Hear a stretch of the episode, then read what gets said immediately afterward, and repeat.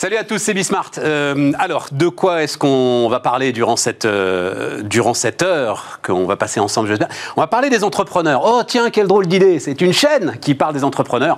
Mais là, pour le coup, on a un, des, un des héros euh, AULT Hein, et sans doute héros S aussi, euh, OS aussi, l'un des héros de l'entrepreneuriat, l'un des, non mais en tout cas, tu portes la voix, oui ça c'est sûr Léonidas.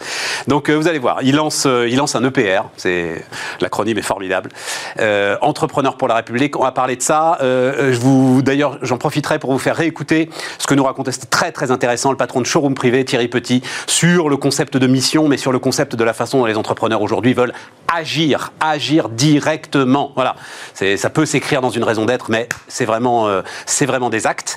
Euh, et puis ensuite, euh, de l'innovation, de l'innovation autour de la banque et de l'innovation autour des, des industries de santé. C'est parti, c'est Bismart. Donc, Léonidas Kalogiropoulos, PDG fondateur de Médiation et Arguments et d'une masse assez considérable d'entreprises quand même, euh, Léonidas, parce que là, euh, en toute transparence, on discutait le temps que tout ça se mette en place. Euh, je me souviens, je te demandais des, nouvelles des derniers bébés. le script que tu, avais, que tu avais fait naître. Ah non, avant ça, il y avait eu un. C'était à chaque fois, c'était très intelligent. Un rétroviseur. Un rétroviseur qu'on mettait à la main. voilà. Vous voyez le truc, le, rétroviseur. rétroviseur à la main. À la main. Et il serrait un peu la main. J'en ai vendu un peu plus de 3500 et j'avais bien moi-même senti que quand je l'utilisais, ça me et je me suis dit, si moi-même qu'il est inventé, je suis un peu gêné en le mettant, c'est que le truc est probablement pas euh, absolument parfait. Et puis, j'avais extrêmement mal au dos en travaillant à mon bureau, parce que quand on est assis toute la journée, j'avais pas envie d'avoir un truc horrible sur mon bureau, ni de jeter à la poubelle mon bureau. Donc, j'ai inventé un sous-main qui est, euh, voilà, qui se surélève, que je suis allé faire euh, fabriquer en Italie après avoir testé quantité de, de sous-traitants. Et puis, comme j'avais moi-même le besoin, je me suis dit que le besoin allait certainement me dépasser, et on en a vendu plusieurs centaines mais comme c'est pas non plus ma vie, euh, c'est ouais, c'est ça, voilà, voilà. c'est là où on se rend compte que finalement, tu le dis souvent, vive les vendeurs. Et donc, euh, c'est pas tout d'avoir inventé un produit, d'avoir bien fait, de l'avoir fignolé. À un moment donné, il faut le commercialiser. C'est pas forcément ce que je sais faire de mieux, mais je j'ai une totale admiration pour les vendeurs. Ouais, c'est ça. Exactement, et, le faire à fond, avec une détermination. Euh, Absolument. Euh, donc, EPR, e Entrepreneur pour la République, dis-moi ce que c'est. Alors, c'est une plateforme, ça en revanche, je vais le faire à fond, parce que c'est la poursuite concrète de l'entrepreneurialisme. L'entrepreneurialisme, c'est une doctrine très simple. C'est l'idée que la principale richesse de la nation, c'est l'esprit d'entreprendre de ses citoyens, et que euh, c'est la meilleure manière de répondre à tous les besoins d'intérêt général, de mobiliser les entrepreneurs, d'avoir j'allais dire, une armée d'entrepreneurs mobilisés derrière chaque problème d'intérêt général. Et donc on en a beaucoup. L'entrepreneurialisme, c'est une doctrine que j'avais fait naître euh, à la demande d'un de, de, de, rapport que Pierre Gattaz m'avait demandé quand il était président du BDF. Et on avait plein de chantiers. J'avais notamment organisé dans la suite de l'entrepreneurialisme un colloque sur la reconstruction des banlieues. Revenons. Oui, euh, ça c'est un truc dont il faut qu'on parle ensemble. Et sur les, et je me souviens sur les pas de porte. non, non, mais revenons sur EPR. Non, non, non. Juste parce que. Oui, mais le temps tourne vite, Léonidas. Donc les colloques, ça suffit pas. Il faut qu'il y ait des choses dans la durée. Donc, on a créé Entrepreneurs pour la République. C'est une plateforme, c'est un réseau social. Euh, tout le monde peut poser des problèmes d'intérêt général. Il y a déjà à peu près l'équivalent d'un gouvernement avec des sujets d'intérêt général. Et il y a les réponses et les solutions concrètes, produits, solutions, services d'entrepreneurs pour y répondre. La priorité, c'était bien sûr le Covid. En moins de 15 jours, on a déjà une cinquantaine de solutions très concrètes. Alors, c'est là où c'est intéressant. C'est là où c'est intéressant. Alors, d'abord, EPR, c'est-à-dire que tu veux faire un réacteur.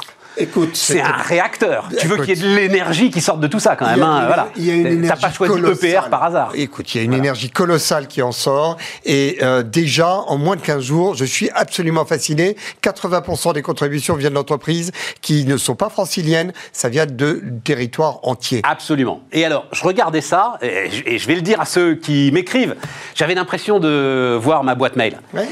C'est-à-dire que c'est pas des solutions en fait, c'est des propositions. Ok, certaines sont incroyables, euh, mais tout ça, il faut que ce soit validé, audité, industrialisé, vendu, comme tu dis il y a un côté concours Lépine. Tu vois ce que je veux dire, ouais, euh, tu Léonidas Lépine était un préfet de la Troisième République. Mais bien sûr, je sais que Lépine... au cœur de la République, de la fondation républicaine, dire la citoyenneté, Stéphane Soumier, la citoyenneté, c'est pas seulement mettre un bulletin de vote dans une urne. La citoyenneté, c'est aussi être un entrepreneur qui va au bout de ses projets. Or, les entrepreneurs qui ont effectivement posté des solutions contre le Covid, ils sont pas là à attendre tous les jours les déclarations du gouvernement pour savoir comment on en sort. Ils ont pris sujet après sujet. Ils ont inventé des peintures virucides. Ils ont inventé des revêtements que l'on met sur les poignets. Alors justement, j'ai vu ta peinture. Ta peinture virucide. J'ai vu ça. Donc là, tu, tu peins. Il se trouve que euh, bah, un entrepreneur que je suis depuis euh, pouf pratiquement 15 ans a un procédé de peinture incroyable, révolutionnaire, pas euh, pour les virus, mais pour accélérer les chantiers. Peu importe. Je suis son combat.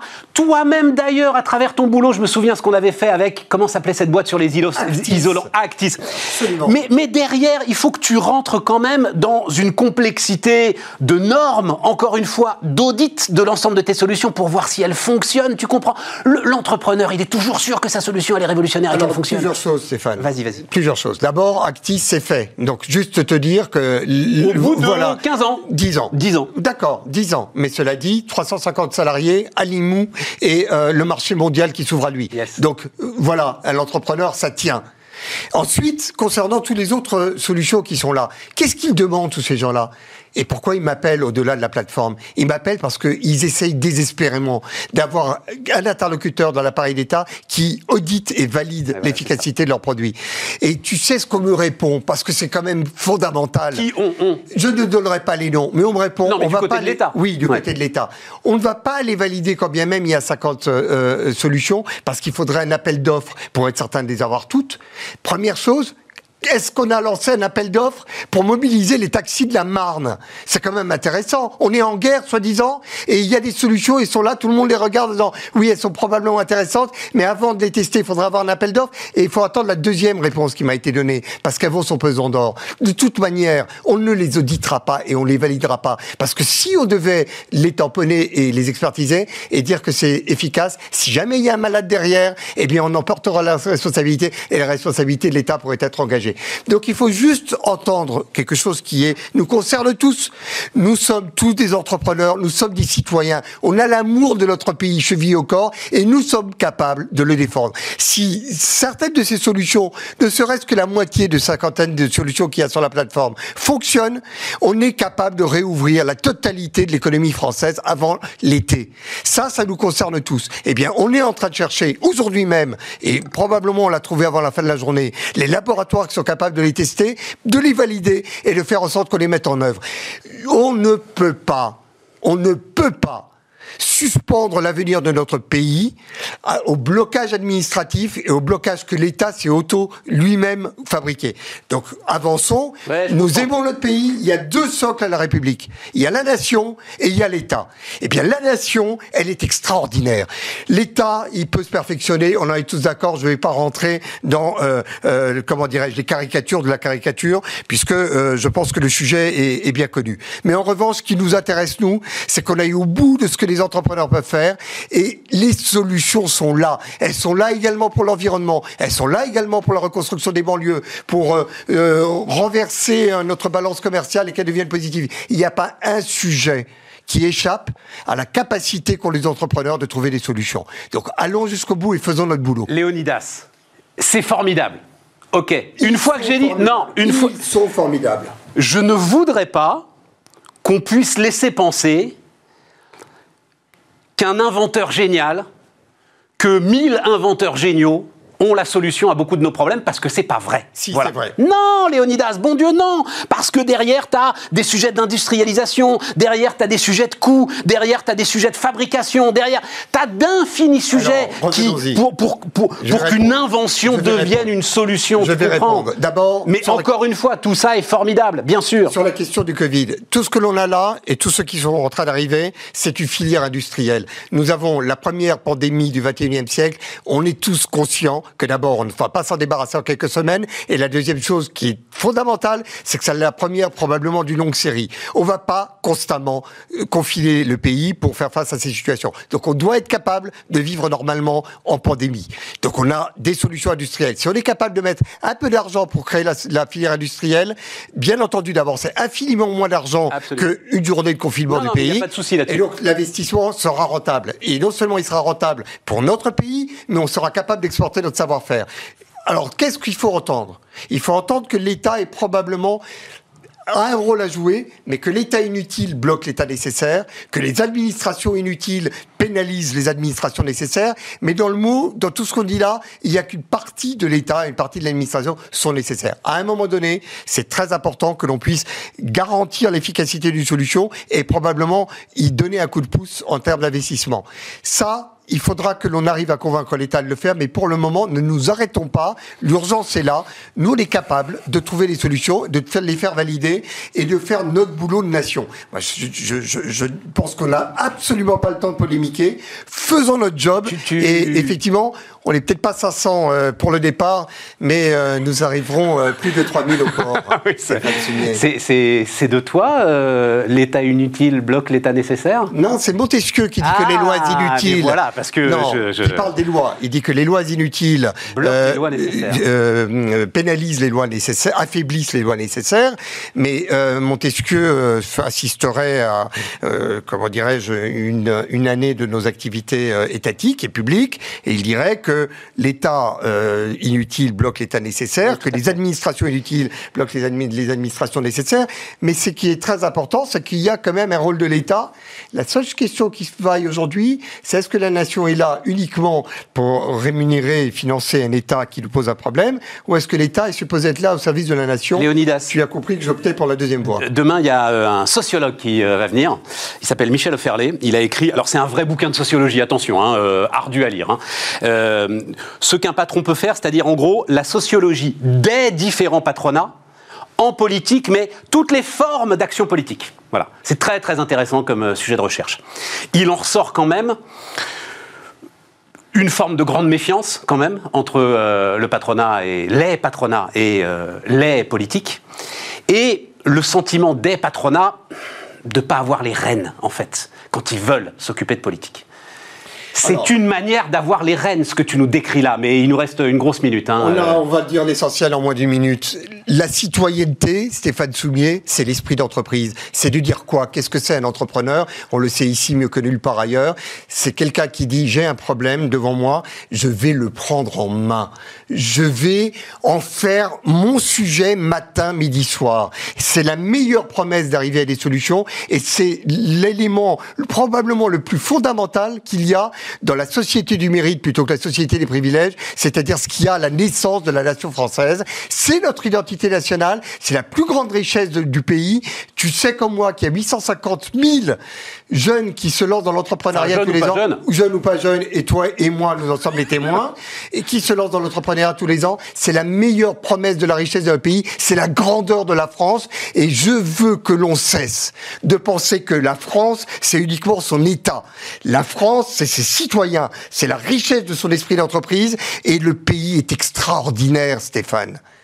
Et ça, c'est ce qui fait que nous nous battons pour notre pays et que Entrepreneurs pour la République, ça ne va pas marcher sur les plates-bandes de l'État. L'État, c'est l'État. Mais nous, il faut qu'on pousse la citoyenneté, le territoire de la citoyenneté jusqu'à ses confins et ses frontières. C'est ce que nous allons faire sur tous les sujets. Léonidas, je vais, je vais, je vais découper les punchlines de cette interview, puis je vais en faire les slogans de Bismarck parce que je crois que tu es sans lui qui en parle le mieux, en fait. voilà.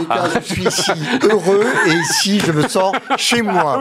Bon, mais alors, justement, euh, euh, on, va. Euh, petite rediffusion là. parce que pour prolonger cette réflexion sur les solutions, justement, que peuvent apporter les entrepreneurs, vous allez réécouter ce que nous disait euh, le patron de Showroom Privé, Thierry Petit. Alors, euh, on est dans le e-commerce. Euh, Showroom Privé a vu d'ailleurs ses résultats s'améliorer de manière spectaculaire en 2020 en retrouvant un résultat net positif. Hein, c'est 14 millions d'euros de résultats nets alors qu'ils étaient sur 70 millions d'euros de pertes en 2019. C'est un peu les montagnes russes, un showroom privé. Mais alors, il y a un truc qui n'est pas les montagnes russes, c'est la détermination de, de Thierry Petit, qui fait partie de ces entrepreneurs qui veulent vraiment donner, vous allez l'entendre, un contenu précis concret. Alors lui, euh, en l'occurrence, c'est l'inclusion. Ils sont à Roubaix, c'est un vrai sujet. Euh, euh, donc contenu concret et précis à leur engagement. Et donc il était venu nous dire ça il y a, il y a quelques semaines sur Bismart. Et donc on repart les amis, on repart avec Thierry Petit, le cofondateur de Showroom Privé qui est avec nous. Bonjour Thierry. Bonjour. alors il y a écrit la projet d'entreprise à impact, je tiens à dire, parce que vous commencez à être nombreux là. Ça y est, c'est le truc qui démarre. Je tiens à dire que, tiens, on va d'abord démarrer euh, là-dessus. Euh, donc, showroom privé, alors il faut quand même dire quelques mots de showroom privé. Je parle sous ton, sous ton contrôle, 600 millions d'euros de chiffre d'affaires. C'est ça, un chiffre d'affaires, hein, je parle pas volume d'affaires, un, chiffre d'affaires. Un peu plus. Ça, ouais, c'est ça. 900 personnes Un peu plus, 1000. Ah ouais, dis donc faut mettre à jour les infos sur le site internet. c'est ça, ça va très vite. Voilà, c'est effectivement. Parce que ça, c'est des infos que j'ai été chercher sur ton site. Hein. Parce qu'on met à jour, comme on est coté une fois par an, ce type d'infos. Ah, c'est ça, avec le rapport annuel. Voilà. D'accord, donc ce sera mis à jour. Euh, Exactement, tant voulu. Avec la market cap aussi. On peut dire un mot de ça quand même, c'est-à-dire, euh, donc il y a eu une cotation en bourse euh, il y a 5 ans, c'est ça 2015. L'histoire Tout à fait, 5 ans. Ça a été une boucherie ça dépend sur quelle période on regarde effectivement l'évolution du cours, mais ça a été compliqué. Euh, c'est, on va dire, de 2017 à 2019, c'était très complexe. Ouais. Et, enfin, euh, tu as une réflexion là-dessus sur euh, euh, peut-être trop vite ou bah, dans un moment Oui, c'est ça. C'est-à-dire qu'on était une start-up, on est devenu vite une ETI après des, une, vraie, accélération de la croissance. On rembourse en 2015, on continue d'accélérer en ouvrant des pays, en ouvrant des, nouveaux secteurs d'activité, en investissant dans la marque, en rachetant des sociétés. Et à un moment donné, c'est probablement trop cette course à la croissance parce que derrière, on a une finance pas suffisamment solide, des opérations qu'il faut où on a raté un certain nombre de choses choix logistique, et bah, un mauvais choix, c'est 2-3 ans. Et donc, il faut se repencher un peu, se dire, oulala, là, là, ça va pas, il faut retravailler à cet endroit, à cet endroit, à cet endroit. Donc, on a mis en place un plan de performance, améliorer l'offre, euh, travailler sur la rentabilité, fermer des géographies qui marchaient pas, changer un certain nombre de personnes dans l'entreprise, de cadres dirigeants notamment, pour avoir des gens beaucoup plus opérationnels, un travail sur les OPEX, sur les coûts, parce qu'on avait plus grossi que grandi. Et puis voilà, donc c'est un an et demi de, un an et demi de Ouais, de, de, Thierry, c'est super intéressant parce que moi, je me souviens, euh, donc il y a eu, je sais plus, à un moment, il y a eu une annonce qui vous a fait boire le bouillon sur une euh, séance et très franchement, t'étais furieux. T'étais hors de toi de la. Non, non, mais il faut le dire. Je, trouve ça génial la façon dont on parle maintenant. Furieux de la façon dont la bourse pouvait massacrer une boîte dans euh, des proportions qui n'avaient rien à voir avec globalement ce qui lui était reproché. Voilà. Oui. Sauf que ce dont je me rends compte là, c'est que ça a été un super déclencheur finalement. Bah, ça a été déclencheur. Après, je pense que c'est euh, nous ces années d'investissement fort quelque part, ça nous a permis de construire une part de marché importante. On est le sixième acteur euh, e-commerce en France. On fait un peu plus de 2% de part de marché. Hein. C'est comme des acteurs comme euh, quasiment la même taille que Fnac, Darty en ah ligne. Bah oui, oui, ah bah Donc, et cette taille, elle est importante pour nous, pour faire du business, pour attirer les grands groupes. Si on a les grands groupes de mode, bah, on a les consommateurs. Donc, quelque part, c'était un investissement. Et il y a eu des petits ratés, mais comme plein d'entreprises, euh, gérer une, créer une entreprise, la développer, c'est pas un long, un, long, fleuve tranquille. il paraît. Voilà. Après, ce qui est important, c'est de, de, mettre les bons fondamentaux, de regarder à un moment donné quand il y a des difficultés, d'avoir un vrai plan et de l'exécuter. Et c'est ce qu'on a fait, et on en paye les fruits cette année et on a un retour à la rentabilité, à la croissance. On gagne les fruits cette année, tu veux dire On en gagne les fruits, voilà, pardon, cette année, ouais, bien sûr, tout fait. On en tire les fruits. Donc on tire les fruits, voilà, tu en récoltes les fruits. C'est une histoire de 15 ans, euh, voilà, il y a 12 ans de croissance insensée, il y a 2 ans où on s'endort un peu peut-être avec euh, des mauvais choix, et puis bah, après, il y a 2 ans de Tu vois, on se pose des questions sur, euh, les questions qui sont passionnantes, hein, au cœur de notre système économique français, puisqu'il t'intéresse beaucoup, notre système économique, sur l'ensemble de ces startups qui ne passent pas euh, la vallée de la mort, euh, appelez-le comme vous voudrez, qui ne deviennent pas des scale-up. Et face à ça, la cotation en bourse apparaît souvent comme finalement un risque qu'il ne faut pas prendre, c'est trop dangereux, c'est trop violent. Moi, je réalise un truc en t'écoutant, c'est que si Showroom Privé est encore là aujourd'hui, si Showroom Privé, comme tu me le dis, euh, est en train de récolter les fruits de l'ensemble de votre travail, c'est peut-être parce qu'à un moment, la bourse lui a mis une tarte euh, invraisemblable. Alors, quoi qu'il arrive, nous, ne regrette pas la cotation. Ça nous a euh, permis d'accélérer, de faire connaître la boîte au plus grand nombre. Enfin, il y a eu un effet vraiment très positif pour les salariés, pour l'interne.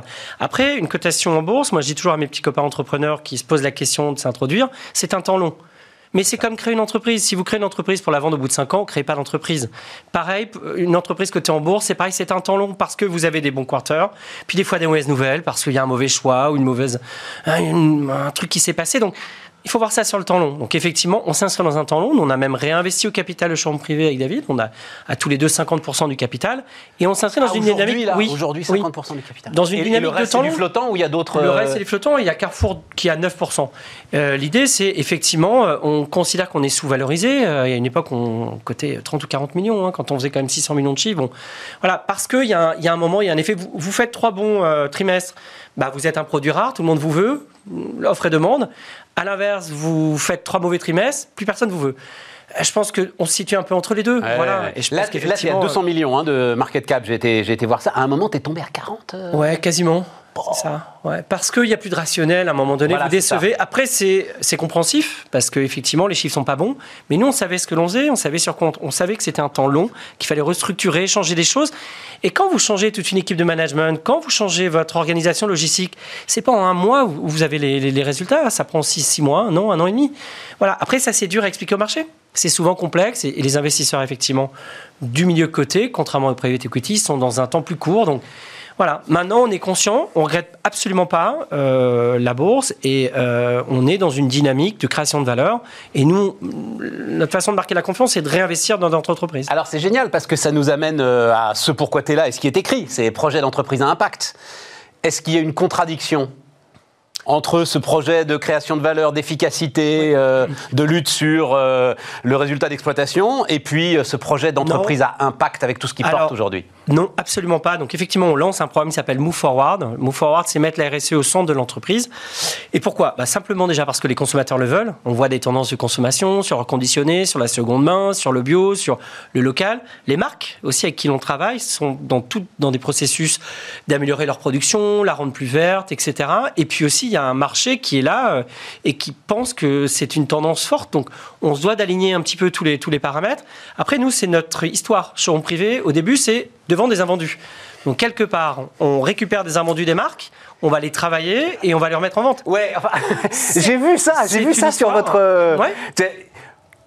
C'est un peu réécrire le truc quand même. Je, je comprends, hein, je, je conçois. C'est 300 000 pièces par semaine qu'on trie, qu'on remet en vente, c'est Thierry, 15 millions au de pièces par départ, an. au départ de showroom privé, il s'agit pas. T'as pas la RSE en tête. J'ai pas la RSE en tête. Voilà, mais je veux bien que derrière on réécrive le truc en disant tiens en fait ça tombe bien, c'est en fait c'est. J'ai pas la RSE, cependant ça ne nous empêche pas quand même de remettre en vente des produits qui étaient destinés à On être brûlés ou être. On Donc est effectivement, euh, c'est une, c'est quand même une tendance. Pour- pourquoi je dis ça? C'est que effectivement il y a quelques années peut-être le déstockage avait une vision un peu négative. C'est une solderie de banlieue.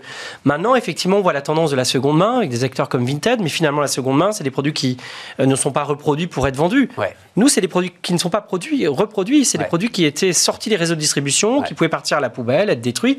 Euh, On les remet en vente. Donc, il y a quand même un, un axe important euh, et on colle à cette tendance de consommation. Et alors, c'est d'autant plus important. Je ne sais pas si tu travailles avec les grandes marques euh, aujourd'hui de, de luxe, de prêt-à-porter, etc. Travailler avec showroom Alors, privé le luxe vient progressivement. Alors, on, Alors, travaille- voilà, on commence à travailler avec des marques de luxe, tout à fait. Parce que euh, euh, c'est quoi? C'est vestiaire.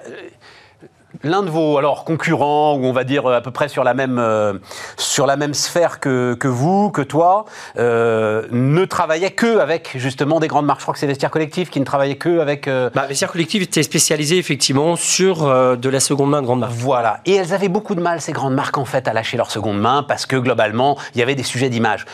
Tout à coup, là aussi, tout s'inverse finalement avec la RSE, Thierry. C'est ça la- le truc. hein. Oui, puis à la fin, c'est le consommateur qui choisit. C'est le, con- quand même le consommateur qui se dit je préfère acheter quelque chose euh, avec une empreinte carbone plus basse, je préfère aller dans un ça. point relais parce que ça coûte moins cher, ça- c'est économiquement meilleur euh, pour la planète en, en termes de bilan carbone qu'une livraison à domicile. Enfin, il y a vraiment des vraies tendances de fond. À nous, acteurs de la consommation, avec plusieurs millions de consommateurs, ben, de nous adapter. Enfin, sinon, c'est quelqu'un d'autre qui va le faire. Donc, c'est à nous d'essayer d'écouter ça. Et l'autre point important, la moyenne d'âge de mes salariés, c'est 29 ans. Mais c'est des gens qui sont extrêmement étonnants parce qu'à la fois, ils ont une forme de déconnexion d'entreprise. L'entreprise, c'est un objet qui, fait, qui permet de gagner sa vie, mais ils attendent de l'entreprise qu'on leur donne un sens et qu'ils aient un sens. Et donc, c'est effectivement euh, quelque chose que nous, en plus, on a engagé. euh, notamment à travers notre fondation à Roubaix qui réinsère des Ouais, chômeurs. on, va, Enfin, on va y aller, voilà. on va y aller, mais attends, je veux revenir sur ça parce que euh, personne l'a dit comme toi. L'entreprise est un objet qui permet de gagner sa vie. Celle-là, je vais te la garder. Celle- Ouais, Celle-là, je vais la ouais. ressortir. Ah, Ouais. c'est une parfaite définition Ouais. de la façon dont tu vois le truc. Bah, mais il faut. mais- pas moi. Non, mais, C'est je- pas mais bien moi. sûr, on tout le monde, euh, tout le monde, euh, euh, tout le monde l'a compris. Mais je pense que l'entreprise peut être très froide, euh, et je pense qu'elle peut l'être d'autant plus avec ces jeunes générations qui sont en attente effectivement de sens. Et donc c'est à l'entreprise de donner aussi du sens pour. Là, mince. pour faire en sorte, pour faire en sorte effectivement que euh, bah, ces jeunes générations s'engagent avec le temps. C'est Siri ou Google qui viennent de te parler. ouais, c'est terrible. ils sont Sur la hein. montre, ah c'est la montre partout, connectée hein. qui vient de Ouais, te parler. Je pense là. qu'il a reconnu ta voix. Ils sont absolument partout. Mais euh, non, non, mais attends, parce que c'est c'est génial, euh, Thierry. Le, le- le sujet, c'est euh, globalement, vous êtes aujourd'hui des secteurs, certains de vos concurrents sont ultra challengés sur ce sujet de RSE, etc. Et en fait, vous êtes en train de nous dire et de nous démontrer que efficacité économique, rationalité économique, en fait, c'est de la responsabilité sociale et environnementale. Mais oui, oui, Bah oui, oui, oui, mais, mais je et suis ça très donne un content. sens aussi pour les salariés. Enfin, c'est quelque et- chose que les salariés demandent. Et ça donne de la valeur pour l'actionnaire en bout de chaîne. Mais exactement, un salarié engagé, euh, un client content satisfait, c'est un client qui réachète, une marque, toutes nos marques aussi, notamment dans le textile, sont dans des processus de production beaucoup plus responsables. Elles ont aussi, euh, elles Tu sont ça engagées. Tu audites Alors, ça on a commencé, on fait un, un énorme audit euh, carbone.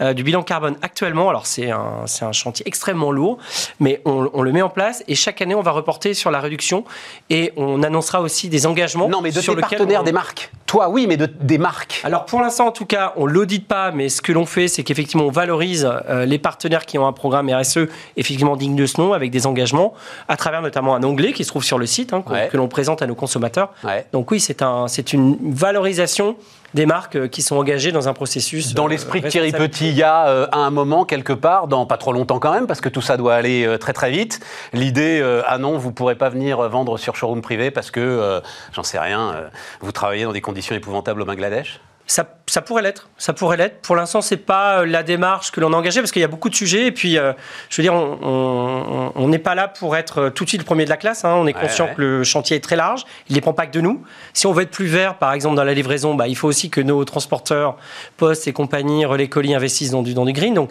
je veux dire, on, on essaie d'amorcer la pompe. C'est ce qu'on se dit avec ce programme. On s'engage à aller plus loin. Maintenant, le chantier est très vaste. Donc, et, et peut-être que dans des années, effectivement, quand l'écosystème sera euh, probablement plus sensible à ces sujets-là, peut-être que ce sera naturel, plus naturel, effectivement, de refuser euh, un partenaire qui a des conditions de travail euh, déplorables. Et donc, tu es sur, euh, comme la redoute, hein, sur le terreau historique du textile français, à Roubaix. Et, euh, et, et ça, vous l'avez pris à bras le corps. Alors ça, pour le coup, il y a un moment que tu m'en parles. C'est 2016, c'est ça, hein, l'école de formation. Ouais, ça fait 5-4 ans, ouais, ça. Ça, ça a été. Ça a été un sujet, euh, ça a été un sujet après notre. euh, consubstantiel, c'est le mot que je cherchais, à la création de showroom privé quasiment. hein. Ouais, bah après, après en bourse surtout, on s'est dit, euh, enfin voilà, maintenant on a envie, euh, on, on avait vraiment la tête dans le guidon, euh, on, on a pris un peu de temps en disant mais qu'est-ce qui nous intéresse, qu'est-ce qui nous motive, qu'est-ce qu'on a envie, on avait vraiment envie de partager un peu ce que l'on ce que l'on faisait, on se rendait compte aussi qu'il y avait euh, une difficulté de recruter euh, des personnes et en même temps un décrochage numérique particulièrement dans le Nord absolument colossal. Ça, on se rend pas compte. C'était un peu avant les élections. On se dit, mais il faut qu'on agisse. Notre façon d'agir, c'était de créer une fondation. Euh, financée intégralement par showroom privé et créer une école au sein de cette fondation, l'école du e-commerce, pour réinsérer des chômeurs décrochés du numérique par le numérique, c'est un petit pied né, en les formant au métier du e-commerce. Ouais, c'est ça. Combien? Combien Bah, ont été formés là? Là, on est quasiment à 80 sur les, sur les dernières sessions. On a à peu près 80% de personnes qu'on a réintégrées. On est plutôt très fiers. Et quand tu dirais intégrés, ils sont embauchés par showroom Ouais. privé Ah ou non, ils sont non, embauchés? Ils Ah non, peuvent être embauchés. Alors, on a des entreprises partenaires qui nous aident aussi à trouver des stages, à les engager. Euh, euh, des entreprises comme Oné, La Redoute nous a aidés aussi. Enfin voilà, on essaie de constituer aussi ce euh, travailler avec le réseau du Nord, hein, Ouais. qui est quand même un réseau très puissant. Bah, Voilà. Nathalie Bala à la redoute, je pense qu'elle réfléchit comme toi. Ouais, hein, voilà, oui, oui, c'est ça. hein, Et euh, non, des- non, et c'est un chouette projet que de se dire qu'on qu'on arrive. Alors, euh, encore une fois, on n'est pas là pour être les premiers de la classe, mais on essaie de s'engager aussi sur ce sujet de l'inclusion. Bon, il reste l'activité, euh, Thierry, post-Covid, là. c'est. Enfin. Showroom privé a bénéficié de cette espèce d'appel d'air euh, dont ont bénéficié l'ensemble des acteurs du e-commerce? Bah, disons que cette année a été euh, effectivement très bonne, euh, mais quand on l'analyse, nous, bien plus portée par les fruits de notre plan de performance, où on arrivait début 2020 euh, avec une structure légère, avec beaucoup d'agilité, et donc on a su saisir quelque part les Ah, T'étais opportunités. prêt pour monter sur la vague, Ouais, t'avais le surf. été il y a un t'avais le an, surf. un exactement. Et un beau surf, euh, Ouais. voilà, qui était très léger, donc ça c'est plutôt bien. Donc du coup, bah, le cercle vertueux s'enclenche hein, sur une structure très saine, avec des OPEX resserrés, avec beaucoup de pragmatisme et d'agilité. On est de nouveau rentable, en croissance, à générer du cash. Donc il y a un effet vertueux qui, qui, donc on a du cash, on réinvestit. Enfin voilà, donc il y a un effet très vertueux. on est très attentif à surtout rester dans cette dynamique de retournement et de, et de retour aux choses fondamentales. Donc voilà, donc euh, et, puis voilà, cette, crise du, du, Covid a montré qu'effectivement, bah, il y avait une accélération très forte dans l'e-commerce qui va perdurer. Nous aussi, on est là pour euh, aider les marques hein, à mieux se digitaliser, à, vendre leur stock. Donc, on lance notamment une marketplace pour faire profiter de notre trafic à les marques sur les collections en cours, pas simplement sur les collections euh, antérieures. Donc voilà, c'est une démarche. Euh, avec Miracle, hein, d'ailleurs, hein, qui est venu ici, le patron de Miracle. On essaie effectivement. Spécialiste des marketplaces. Ouais, c'est ça. On, on, essaie de répondre à, bah, aux besoins des marques qui sont forts en ce moment. Et effectivement, on, on considère que c'est ensemble qu'on va passer cette, cette crise, effectivement, et durer. Nous, on a tout intérêt à ce que tous nos acteurs aillent bien. Et c'est un engagement fort aussi euh, que cette marketplace. Thierry Petit, le fondateur euh, et co-dirigeant de co-fondateur et co-dirigeant de Showroom Privé, était notre invité sur Bismart. On continue les amis.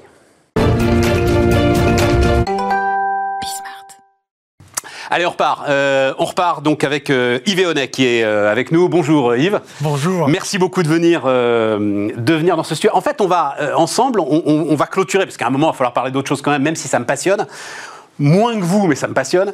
Euh, on va clôturer une petite séquence euh, bancaire, euh, modernisation des banques. Il se trouve que Claire Calmejane, la, la directrice de l'innovation de la Société Générale, est venue, je crois que c'était la semaine dernière, suivie du jeune fondateur de Quanto, Alexandre Pro, voilà, qui. Dont je suis client.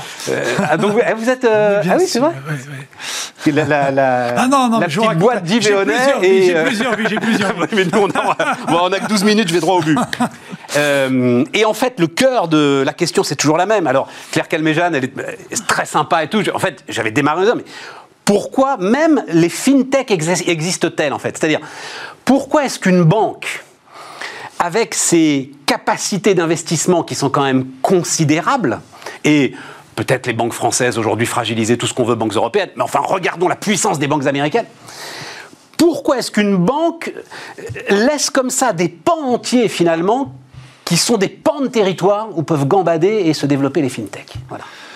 C'était ça ma question. Vous voulez que j'y réponde ou vous avez laissé Claire y répondre? Eh bien non, Claire, elle a refusé. Claire, elle a refusé le terme pion en fait, elle dit un peu comme vous, hein, euh, titre d'un bouquin. Alors que vous avez écrit il y a combien de temps Oh, il y a un an. Un an, un peu plus, un an et demi. Un peu comme non, non, non, non. Ça y est, les banques contre-attaquent et euh, on va leur faire la peau. Bon, moi, je suis de parti pris. Hein. Donc moi, je suis convaincu. Vous allez voir, je, je, suis convaincu que les banques ne bougent pas pour des questions technologiques. voilà. Ça. C'est tout. C'est-à-dire qu'elles sont en fait, euh, euh, j'allais dire engoncées, elles sont coincées dans un système informatique qui date d'il y a 50 ans, qui est un système fantastique, ça s'appelle un core banking system, qui est un système excessivement, puissant, fiable, qui répond aux, aux, fonctions de base de la banque, mais le monde a changé et le système n'a pas changé. Ce qui fait qu'elles sont coincées avec ça, avec des coûts faramineux d'informatique, et c'est ça que nous on adresse. On leur dit maintenant il faut changer de cycle, il faut passer du cycle du vieux core banking au cycle du core banking de nouvelle génération. Et là, on va comprendre comment les banques vont réagir. Yves, ah, je connais très peu la, technologie, oui, mais, bien sûr. mais à chaque fois que je parle de technologie avec des gens comme toi, on va se tutoyer, en fait, à la fin, on dit oui, mais à la fin, c'est un problème humain.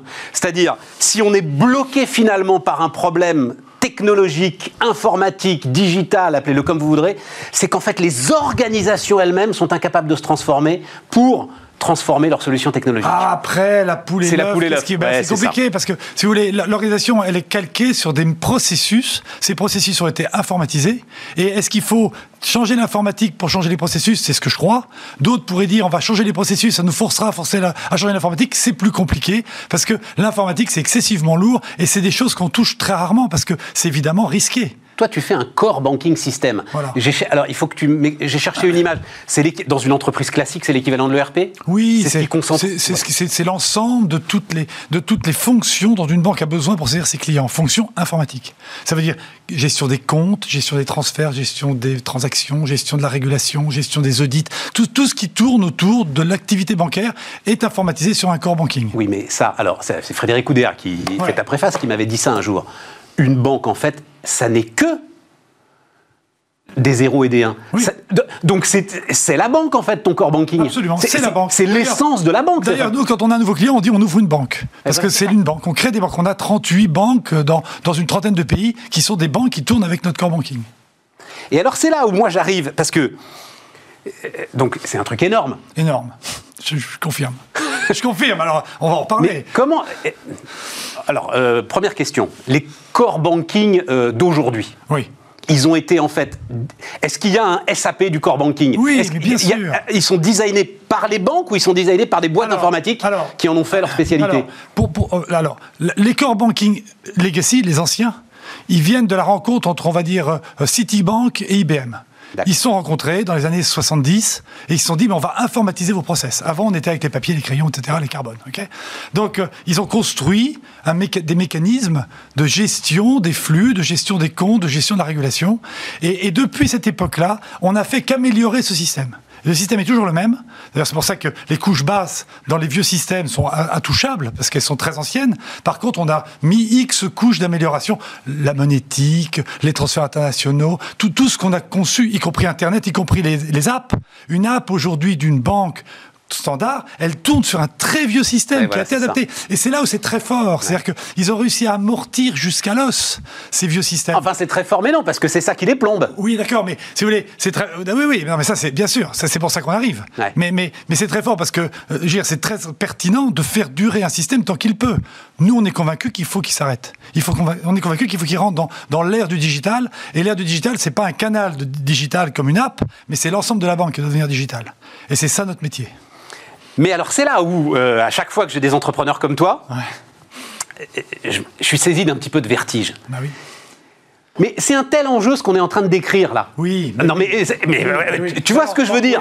C'est entre les mains d'un entrepreneur comme ça mais, mais je vais t'expliquer, c'est toujours comme ça. Toutes les disruptions, aucune disruption ne vient des gens installés toutes les distributions viennent de nouveaux entrants.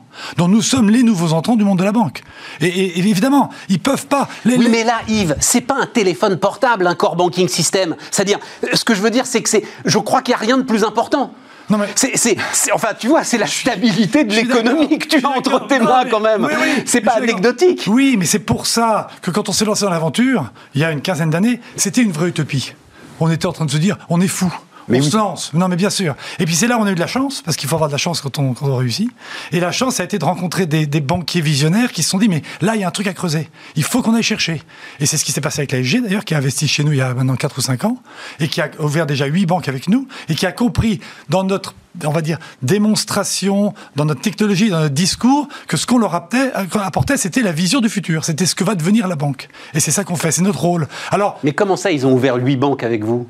Ben, il y a huit banques qui tournent aujourd'hui en Afrique avec notre plateforme ça. Core Banking. Ils n'ont aucun, aucun système informatique. 100% de l'informatique, c'est nous. Voilà. Et ils ont, voilà, c'est tout. La démonstration est faite. Alors, il n'y a pas que. Bien sûr, maintenant, on a des, banques européennes, on a des banques dans plein de pays. Alors, d'autant plus important d'ailleurs euh, en Afrique, ça, on en a déjà parlé, ce qui va nous ramener au téléphone portable d'ailleurs, c'est que, en fait, ils font ce que vous appelez le saut de grenouille dans la technologie. C'est-à-dire, voilà, c'est ça. Ils sont en fait en avance sur nous aujourd'hui. en termes. Je dis toujours que la Silicon Valley de la banque, elle n'est pas Californie, elle est en Afrique. c'est ça. Parce que là, on fait des choses incroyables. C'est toujours des échelles difficiles, il y a des contraintes incroyables, mais on avance. Il y a des contraintes d'infrastructure de dingue, ben euh, Non, pas d'infrastructure, des, des, contraintes culturelles, des contraintes d'éducation, de, de, de compréhension. C'est des populations qui vivent depuis le début de l'histoire avec du cash. Donc passer à un monde bancarisé, c'est compliqué. C'est là les contraintes. L'infrastructure, elle existe. L'infrastructure, c'est les opérateurs télécoms qui l'ont fait et c'est une réussite inouïe. Alors, euh, euh, oui, mais, mais d'ailleurs, Orange Bank, qui tourne avec euh, TACPay? Non, non. non, mais non, non, mais il a raison. Non, mais il y a des raisons très, très valables. C'est que Orange Bank, d'abord, ils sont. Ils, ils, ont pris le système de Groupama. Hein, voilà, Ils, sont, restés avec le système d'ancien. En fait, ils ont voulu se construire sur un système existant. Ça rassurait tout le monde. Voilà, mais c'était une difficulté. Enfin, je veux dire, ça a été une erreur originelle pour, toi Pour moi, c'était une erreur. Mais bon, voilà. Alors, c'est vrai que quand ils ont choisi ça, on n'était pas forcément prêts, nous, à leur fournir un système complet. Parce que notre histoire, c'est une évolution permanente. On, progresse tous les mois. Bon, mais alors, donc, euh, Société Générale, ils ont investi effectivement, donc ils sont actionnaires de, TACPay. absolument. Et comment ça se passe? C'est-à-dire, est-ce que tu peux enlever des petits bouts euh, du core banking system pour commencer à insuffler tes trucs à toi. Tu vois, comment est-ce que. L'analogie que je fais, l'analogie que je fais, c'est que on est devant un magnifique carrosse, genre carrosse de la reine d'Angleterre. Ouais, voilà. Et puis on a une Tesla. On n'est pas en train de penser que je vais mettre une batterie sur la, sur la carrosse. On, on parle d'un autre monde. Ça marche pas. Ça marche pas. Donc on parle d'un autre monde. Donc nous, notre, notre, notre façon de faire, c'est de dire à la banque, écoutez, créez des micro-banques, on les appelle les néobanques, mais créez des micro-banques, des banques de niche, des banques qui sont là pour servir les gens que vous servez mal avec votre ancien système. Et il y en a de plus en plus. On y reviendra. Et donc, en, faisant, en utilisant les dernières technologies pour servir ces nouvelles populations, ou ces populations mal servies, eh bien, vous allez apprendre, vous allez vous acclimater, vous allez devenir digital et vous allez grossir. Alors, c'est quoi On y reviendra. On y reviendra sur quoi? Revenons-y tout de suite. Parce que... du marché. Je veux dire, on est face à un moment incroyable. C'est que nous, toi, moi, tu te rappelles plus comment tu vivais avant 2007. Avant 2007, tu te rappelles plus comment tu faisais tes photos. Invention de l'iPhone, hein, pour ah, ceux qui n'auraient pas percuté. évidemment. donc, donc, donc on a complètement transformé nos vies. On est nous-mêmes dans des vies temps réel. Et la banque, elle est restée comme en 1970. Elle a les mêmes process. Donc, ce gap-là fait que nous, on est de plus en plus mécontents de nos banques. Pas de façon agressive, mais voilà, on est déçus. Et donc, il y a une segmentation. Je vais te dire ce que m'a dit un jour un jeune entrepreneur. Il l'a un peu regretté depuis parce que je recite sans arrêt la phrase. Fondateur, assureur, fondateur de Luco. OK. Lui, son modèle, c'est il a des gros réassureurs pour gérer le pognon finalement. Puis lui, son métier, c'est la relation client. Est-ce qu'il va pas arriver la même chose aux banques? Alors, Finalement, tu te retrouves avec, sans doute, il peut même y avoir une très grosse concentration, avec beaucoup de sécurité, beaucoup de compliance, pour gérer des sommes considérables. Et puis la relation client, en fait, c'est un autre métier. Oui, alors, bon, c'est une, une hypothèse. Moi, je n'y crois pas beaucoup parce que je pense que la banque a un rôle social, un rôle dans l'économie qui est excessivement important. Oui, mais c'est la relation client, ça. Oui, oui, d'accord. Mais je veux dire, l'organisme de la banque doit être de collecter l'épargne locale. Donc, il y a une question de confiance, il y a une question d'image. Et, et, la banque, elle tient encore toutes les rênes si elle, si elle se ah, bouge. mais bien sûr, si elle se bouge. Non, non, mais alors le risque, c'est ça. Le risque, il est, il, est, il est considérable pour les banques. Si on parle de risque, il est considérable. Non pas parce que d'un seul coup, les gens n'aimeront plus leur banque et partiront. C'est parce qu'il y aura des nouvelles offres. Typiquement, la relation client. Que ce soit les néobanques, mais ça va être les GAFA, ça va être les opérateurs télécoms, on le voit arriver avec Orange, qui vont d'un seul coup se dire, mais moi, j'ai les clients, j'ai de l'argent, j'ai une culture d'innovation, bah, j'y vais.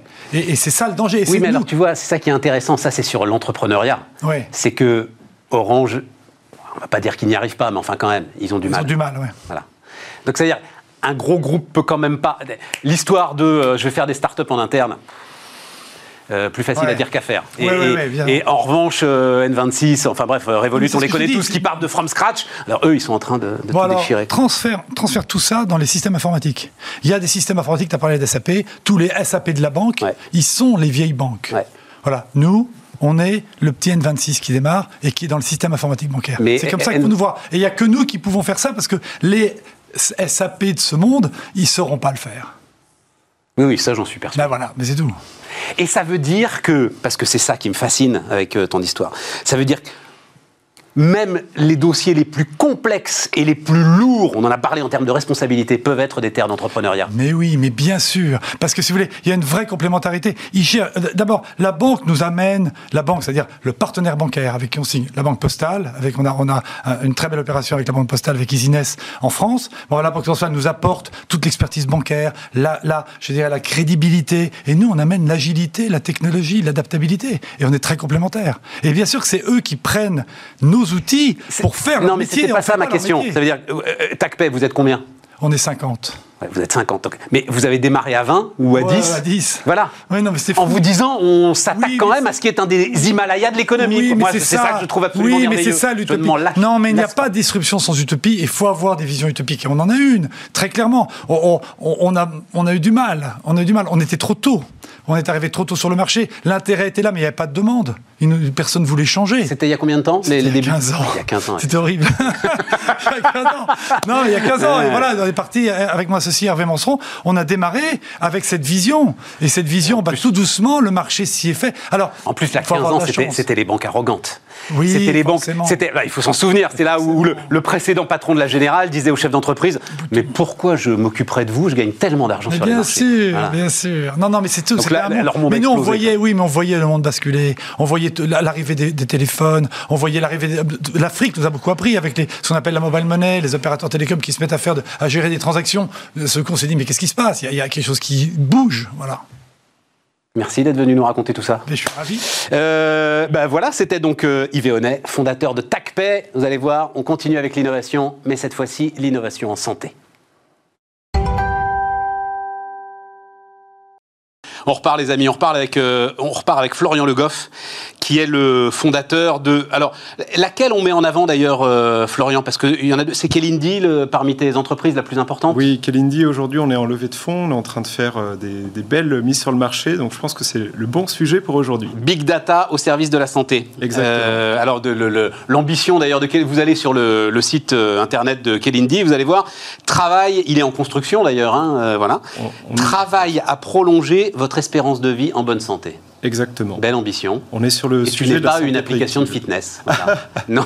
non, on est une vraie application de santé. Non, non, mais le régime et la fitness. Raconte-moi ce que le, le, régime et la fitness, c'est important, mais c'est pas ce qu'on fait. Nous, on s'intéresse à modéliser la croissance de l'être humain et modéliser son vieillissement. Alors, c'est un gros sujet, il y a beaucoup de paramètres, mais on pense qu'en 2020, ça y est, on a la puissance de calcul pour dire cette personne-là, qui a 65 ans, qui va rentrer en retraite, quel est le risque qu'elle va avoir de développer telle maladie chronique ou d'avoir telle décompensation ou quel impact sur le psychique.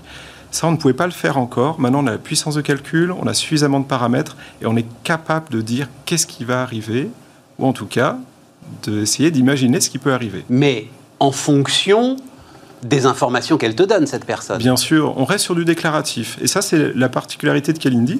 J'ai euh, d'autres entreprises, effectivement, qui sont dans le parcours de santé pour suivre les personnes malades. Kalindi, c'est vraiment une ambition qui est très large, c'est de se dire, la personne n'est pas encore malade, je vais la suivre, lui poser des questions régulièrement, et grâce à ça, avant qu'elle soit malade, je vais prédire qu'est-ce qui peut arriver. Oui, mais alors là, je vais citer... Euh, euh, le seul médecin que je connaisse vraiment, c'est-à-dire le docteur House, qui, euh, dans cette série célèbre, dit tout le temps tout le monde ment. C'est vrai. C'est son grand. C'est vrai. Voilà. Bah, vous connaissez tous ça. Il veut pas parler aux malades. Il dit ça sert à rien.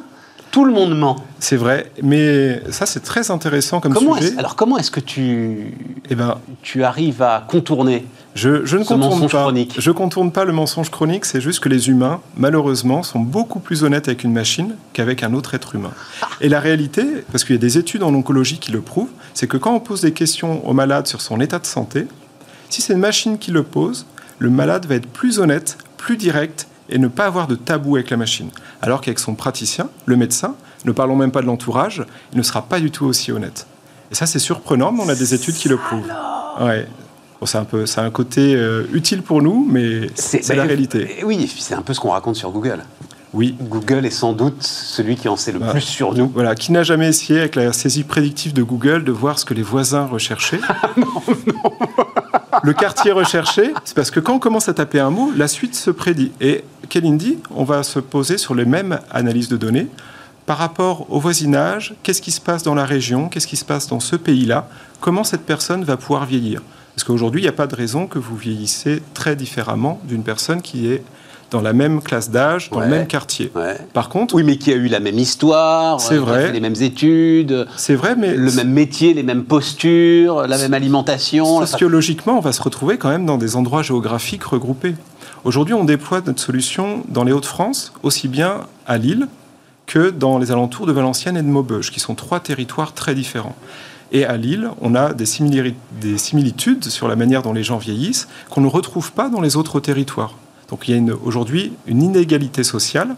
Et que ah bah surtout avec le Valenciennois, parce que là on sort des mines en plus. C'est on sort des mines, mais Valenciennes est en train de remonter la pente, mais il y a encore beaucoup de Oui, mais et on va pouvoir les aider. Pour le coup, ton public, 65, 70 euh, ans, 75 euh, ans, euh, c'est effectivement des gars qui, pour certains d'entre eux, ont connu euh, l'industrie dans ce qu'elle avait de particulièrement compliqué. Euh, et c'est pour ça que c'est important de, personnaliser la prise en charge.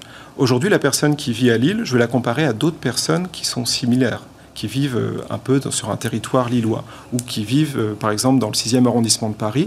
Je ne vais pas avoir le même vieillissement qu'à Neuilly. Alors, donc, comment ça se passe? Parce que tu dis, je réponds à une machine. C'est, enfin, j'imagine, c'est par le web? Alors, c'est une application. C'est une application. Il y a deux applications, une qui s'appelle Malo, l'autre qui s'appelle Edge Advisor. Chacune est destinée à un public, mais ça repose sur la même infrastructure, qui est notre technologie d'intelligence artificielle. Et c'est une app qui te pose euh, des questions tous les mois. Et ces questions-là, elles changent suivant le temps. On regarde l'évolution. Beaucoup de questions. Enfin, c'est assez complet, j'imagine. C'est très complet. En fait, euh, pour, pour, donner une image sur la vie de l'enfant, dans les trois premières années, on pose plus de 1000 questions. Mais c'est relativement indolore parce que chaque questionnaire dure moins de 5 minutes. Ça, c'est malo, ça. Hein ça, c'est malo, tout à fait. Et sur 1000 questions, ben, on arrive à avoir suffisamment de paramètres pour nourrir l'algorithme et avoir une bonne projection de ce qui se passe. Mais donc quoi? Donc c'est les parents qui remplissent? C'est les parents qui remplissent. C'est des questions qui peuvent être assez simples. La posture de la tête, est-ce que l'enfant vous regarde et sourit? Alors quand on est, quand on est père d'une famille nombreuse, on a un savoir-faire. pour les personnes dont c'est le premier enfant, ça nous permet de détecter un certain nombre de problèmes du neurodéveloppement, euh, de détecter certaines maladies chroniques très tôt. Et notre objectif, c'est de détecter la plupart des maladies et des troubles du neurodéveloppement, les diagnostics qui se font entre 4 et 8 ans aujourd'hui. On pense, et on va essayer de le prouver avec une étude clinique, pouvoir le faire à 18 mois. Prise en charge plus tôt, et donc là, à ce moment-là, tu préviens les parents, c'est-à-dire si à un moment l'algorithme détecte quelque chose. Je préviens les parents, ou plus précisément, je les oriente vers le médecin avec oui, un sujet. Ça. Oui, c'est ça. Que Parce que c'est chaud. On ne peut pas leur dire. Et surtout, nous ne sommes pas un médecin. Et je ne crois pas trop d'ailleurs aux symptômes checkers, aux, techniques qui disent vous avez on pose tel diagnostic sur la base de votre déclaration. tout à Non, ça, il y a un savoir-faire des médecins, l'historique de la maladie, l'examen clinique qu'on ne remplacera jamais. Par contre, envoyer les personnes au bon moment, plus tôt, ça, on peut faire. Donc ça, c'est Malo pour euh, le développement de l'enfant. Et, Malo va suivre l'enfant euh, pendant combien d'années? Alors là on, le sort le 1er avril entre 0 et 3 ans, mais l'idée c'est d'aller jusqu'à 16-17 ans. Mais à un moment, c'est l'enfant qui va reprendre euh, la main. Et on va être sur un carnet médical pour partager l'info de santé utile avec les parents ou celle qui n'est pas utile, que l'enfant reste le propriétaire. Je donne un exemple. Ton idée, c'est que ce soit l'enfant qui remplisse À, à, à, long terme à partir de 15-16 ans. À partir de 15-16 ans, ah oui, voilà, c'est ça. À partir du moment où avoir des enfants qui vont consulter eux-mêmes le médecin, il n'y a pas forcément lieu que le parent euh, soit informé. Tout à fait. Il peut y avoir des sujets sensibles. Oui, oui, tout à fait, tout à fait. Mais pourtant, on a beaucoup de, de sujets hein, dans, dans l'adolescence, euh, au niveau de l'alimentation, au niveau euh, des addictions, qui peuvent être des addictions aux écrans. Les parents sont en recherche d'infos et on va leur apporter un premier niveau d'infos. Et les rassurer ou peut-être les inquiéter un peu à juste titre c'est passionnant et comme à chaque fois, et c'est ça le sujet, euh, Florian, c'est que on ne sait pas si on doit s'en réjouir ou s'en inquiéter finalement. Je pense qu'on peut s'en réjouir. Euh, de cette forme de déterminisme. Alors c'est vrai que c'est une forme de déterminisme, mais il faut voir euh, qu'en France, on a un très bon système de santé. Le système qu'on est en train de concevoir, on va le proposer dans d'autres pays. Et l'image que je donne, notamment quand, quand j'en parle à mes investisseurs, c'est se dire que l'expat qui est peut-être dans un autre pays dans un autre continent, il n'a peut-être pas le pédiatre ou la personne qui va être à ses côtés pour faire des consultations régulières de son enfant. Avec une techno qui est un peu déterministe, on va pouvoir quand même poser un ensemble de questions et euh, avoir euh, un simili-pédiatre pour euh, faire le suivi de l'enfant. Oui, non, mais, et puis au-delà de ça, comment est-ce que je pourrais dire ça? Tu fausses pas le réel. C'est-à-dire, ce déterminisme il est présent. Voilà, c'est une réalité. C'est exactement une réalité. C'est factuel. C'est factuel. Et c'est ça qui est très intéressant, c'est que c'est issu de mes précédents travaux dans le cancer, dans le suivi des patients en oncologie. Comme je disais, euh, ils sont plus honnêtes avec la machine. En tout cas, pas plus honnêtes, mais ils ont moins de tabous à parler de tous leurs problèmes et qui peuvent peser très lourd sur la santé mentale, sur les relations intimes, avec la machine qu'avec le praticien. Avec nous, ça va être pareil. On va relever des choses qui sont déjà là. On va mettre le doigt dessus et on va aider les personnes à, être bien orientées. Et derrière, donc l'autre euh, aspect, justement, personnes âgées Senior, pas forcément personnes âgées, parce qu'on commence à 65 ans. Je revendique, moi. oui, d'accord, si tu veux. Mais, mais, là, donc, ça veut dire quoi? C'est tu donnes une espérance de vie, par exemple? Ah non, l'espérance de vie, c'est un non-sujet parce que ce qui est très intéressant dans le vieillissement, c'est que c'est un processus qui est le même. Le vieillissement cellulaire, il s'applique en biologie à tout le monde de la même manière. Mais suivant les conditions initiales, euh, comme on disait tout à l'heure, le parcours qu'a eu la personne, son mode de vie, euh, ses relations sociales, ça va se passer de manière très différente chez chaque individu. Donc c'est un processus qui est très sensible aux conditions initiales, c'est-à-dire un processus chaotique. Donc on ne pourrait pas donner une espérance de vie. Par contre, prédire ce qui peut se passer dans les mois ou les années à venir, ça, on sait faire. Et c'est même assez simple. et dans ces cas-là, évidemment, euh, essayer de trouver des solutions pour prévenir, enfin en tout cas essayer de, en fait, même limiter. De manière éthique, on peut, donner des, on peut soulever des alertes que là où on a des solutions et des protocoles de prise en charge. Par exemple, sur les maladies neurodégénératives, on sait maintenant repérer certaines maladies assez tôt, des signes avant-coureurs dans la cinquantaine, dans la soixantaine. Mais on ne pourrait pas forcément le dire parce qu'aujourd'hui, il n'y a pas de prise en charge derrière. Sur les maladies chroniques, on a des signes d'appel pour lesquels on a des prises en charge. Et là, on peut les accompagner. Mais, par exemple, en IA, il y a une étude qui est sortie très récemment sur les, Alzheimer. On s'est rendu compte que sur la grammaire et la forme des lettres, euh, certaines personnes avaient un tracé spécifique qui, les, qui derrière se traduisait par... Qui indiquait qu'il y avait des prédispositions... Euh, Ou plutôt, ces personnes qui avaient ce tracé spécifique développaient un Alzheimer par la suite éthiquement, c'est intéressant de. Enfin, c'est bien de le savoir, mais éthiquement, c'est pas une information qu'on peut restituer. Donc, on est sur une frontière très, très difficile à tracer. On a un comité éthique qui nous aide là-dessus, euh, heureusement. Euh, le, la confidentialité est évidemment un enjeu euh, très très important. Un très grand enjeu. Avec des données de santé, donc j'imagine qu'il faut en plus, enfin il y a des, il y a des procédures. Des procédures de déclaration, ça, des hébergements hein. sécurisés. C'est un coût réel, mais c'est une nécessité. Euh, l'actualité l'a prouvé, on a encore eu des fuites de données. Chez Kelindi, on a un modèle un peu particulier parce qu'on chiffre la donnée, c'est-à-dire que nous, on n'a pas accès à la donnée de l'utilisateur. Comme ça, en cas de piratage, ce seraient des données chiffrées qui, pourraient être, qui ne seraient pas exploitables. C'est l'utilisateur à la clé vers ces données. Mais c'est des coûts très importants et pour un entrepreneur, euh, c'est un frein, mais c'est un frein utile. C'est un frein utile. On ne peut pas faire n'importe quoi avec la data la data dans la santé, c'est l'âme de fond, juste pour finir comme ça, c'est-à-dire c'est un élément qu'il faut que nous, auquel nous, citoyens, euh, on commence à réfléchir C'est oui, parce qu'en fait, la data, c'est l'infrastructure de la santé. Savoir comment vous avez vécu et comment vous êtes euh, aujourd'hui, c'est la data. Et cette data peut prédire des choses. Euh, les consommations de soins que vous avez eues dans le passé, c'est de la data. Et tout ça, ça fait une infrastructure. Et qu'est-ce qu'on va construire sur cette infra? Aujourd'hui, on ne sait pas.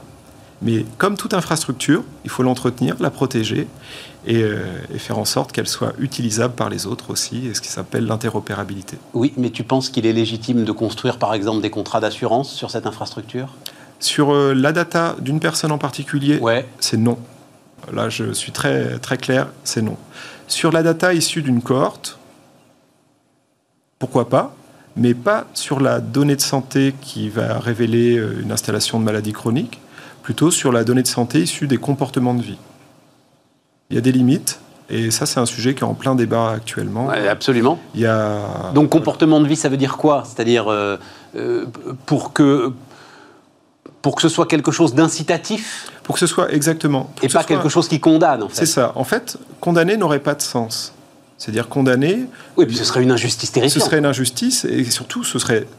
Pourquoi une injustice? Parce que ça n'aurait pas de sens. Une personne peut tout à fait développer une maladie chronique suite à une condition génétique, suite à un manque d'information, suite à une mauvaise connaissance du monde de, de la santé et de son propre corps. On ne peut pas pénaliser les gens pour ça. Par contre, les inciter, il y a une vraie question. Est-ce qu'il faut rémunérer les patients?